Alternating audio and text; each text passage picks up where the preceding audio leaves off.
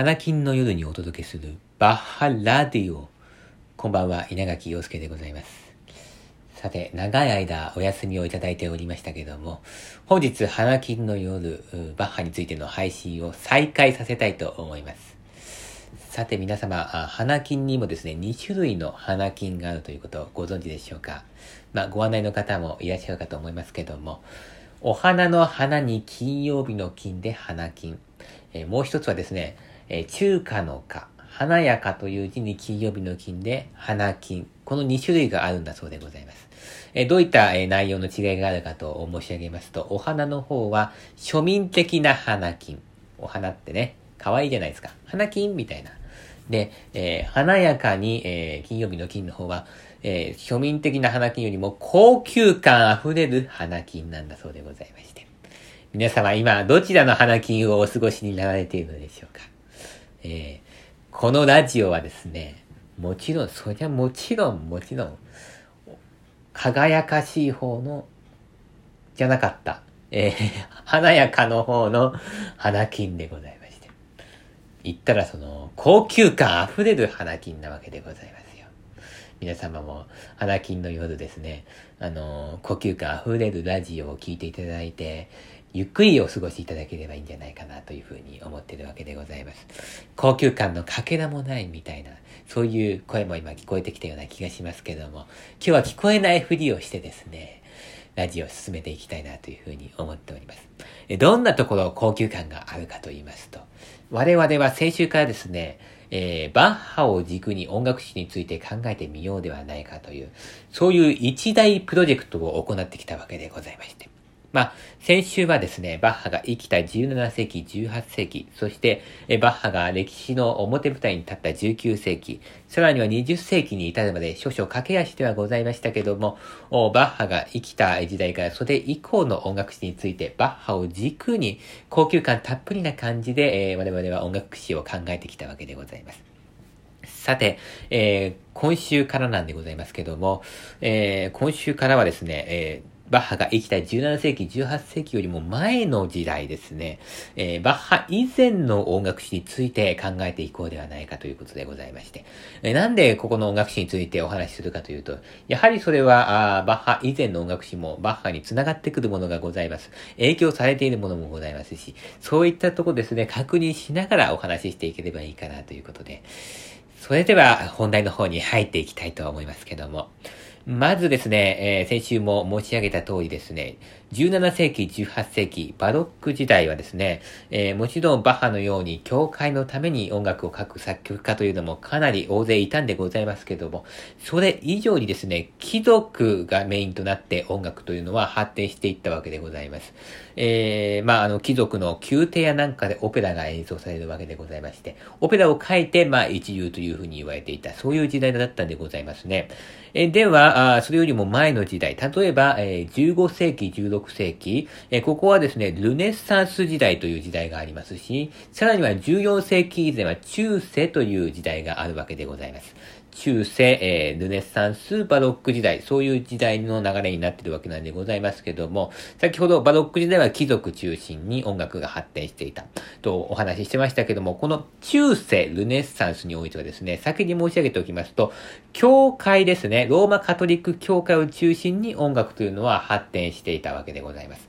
えではですね、なぜ、え教会を中心に音楽が発展していたか、していったかということについて、えまず考えていきたいんでございますけども、うん、これはですね、まあ、あの、キリスト教に限らずですね、あの、いろんな宗教は、こう、音楽というのを重要視してるんでございまして、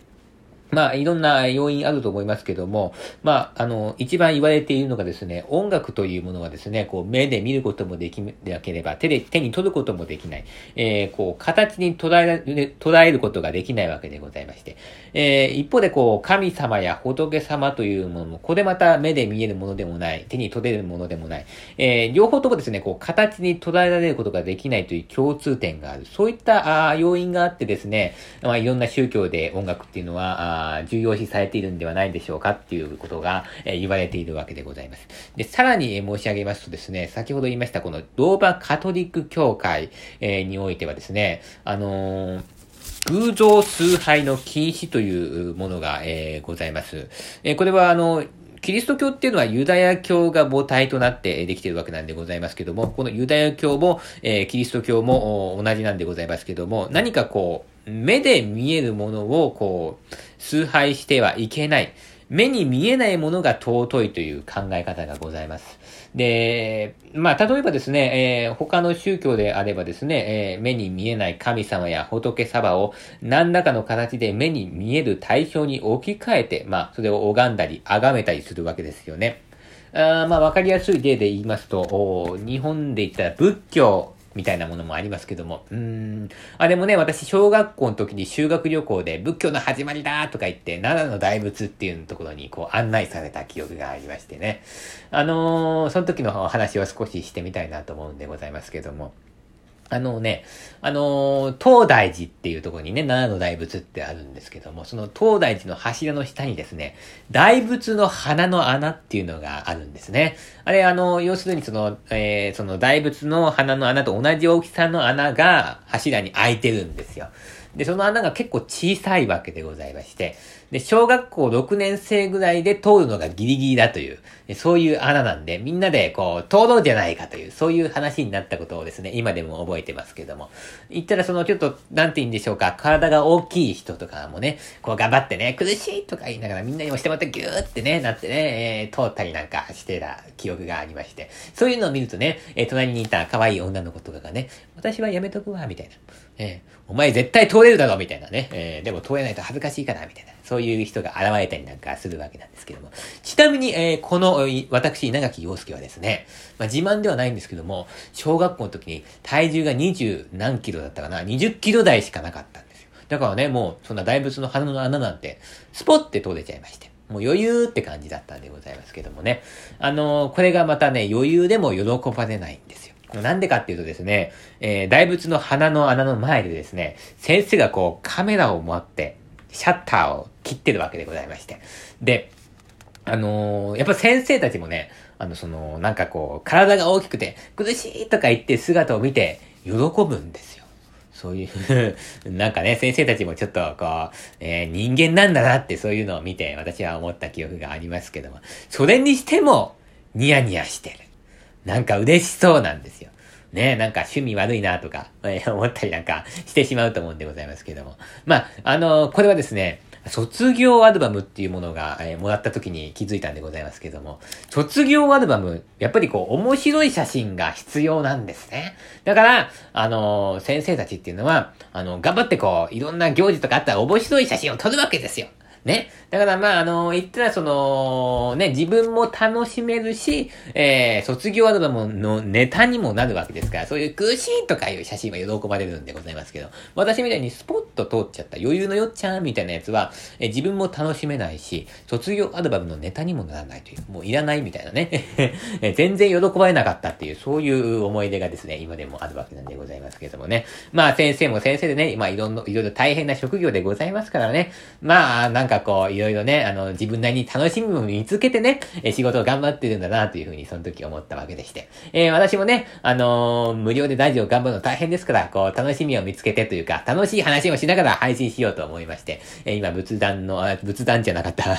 まだ死んでないよ。えー、えー、大仏の話をね、してたんでございますけれども、ちょっと、えー、雑談が長すぎましたかね。えー、だいぶ時間がなくなってしまいました。やっぱり高級感が全然ないラジオということがバレてしまいましたけども、えー、話を戻しましてですね、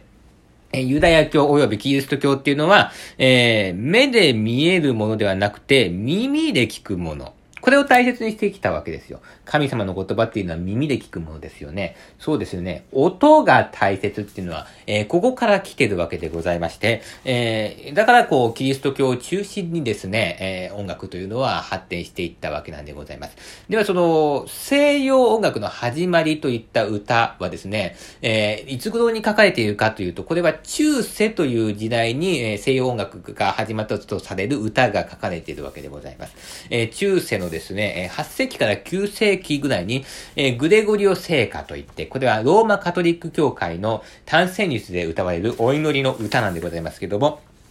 そういった歌がですね、えー、ここで、えー、書かれるようになってくるわけなんでございます。えー、ではちょっと脱線ついでにですね、もう一つ脱線してみたいんでございますけども、最後は知的な脱線をして今日は終わらせたいと思います。この、中世というネーミングなんでございますけども、えー、これはですね、どういう意味で中世と言われているかというとですね、え、中世の前には古代という時代がありまして、古代、中世、ルネッサンスという風に、え時代っていうのは進んでいくわけですよね。えー、だからその古代とルネッサンスの真ん中だから中世っていう風に呼ばれているわけでございます。えー、なんともね、適当なネーミングだなっていう風に思われる方たくさんいらっしゃると思うんでございますけれども、えー、まあ、あの、ヨーロッパの方っていうのはですね、この古代っていうものが素晴らしいっていう、そういう感覚があるそうでして、まあ、古代っていうのは下水道があったりとか、あるいは、え、道路とかそういったものもありまして、えー、あるいは人間の文明とか学問っていうのが発達していたんですね。で、ルネッサンスの人はですね、古代にすごい憧れていたわけでございまして、この古代の学問であったりとか芸術、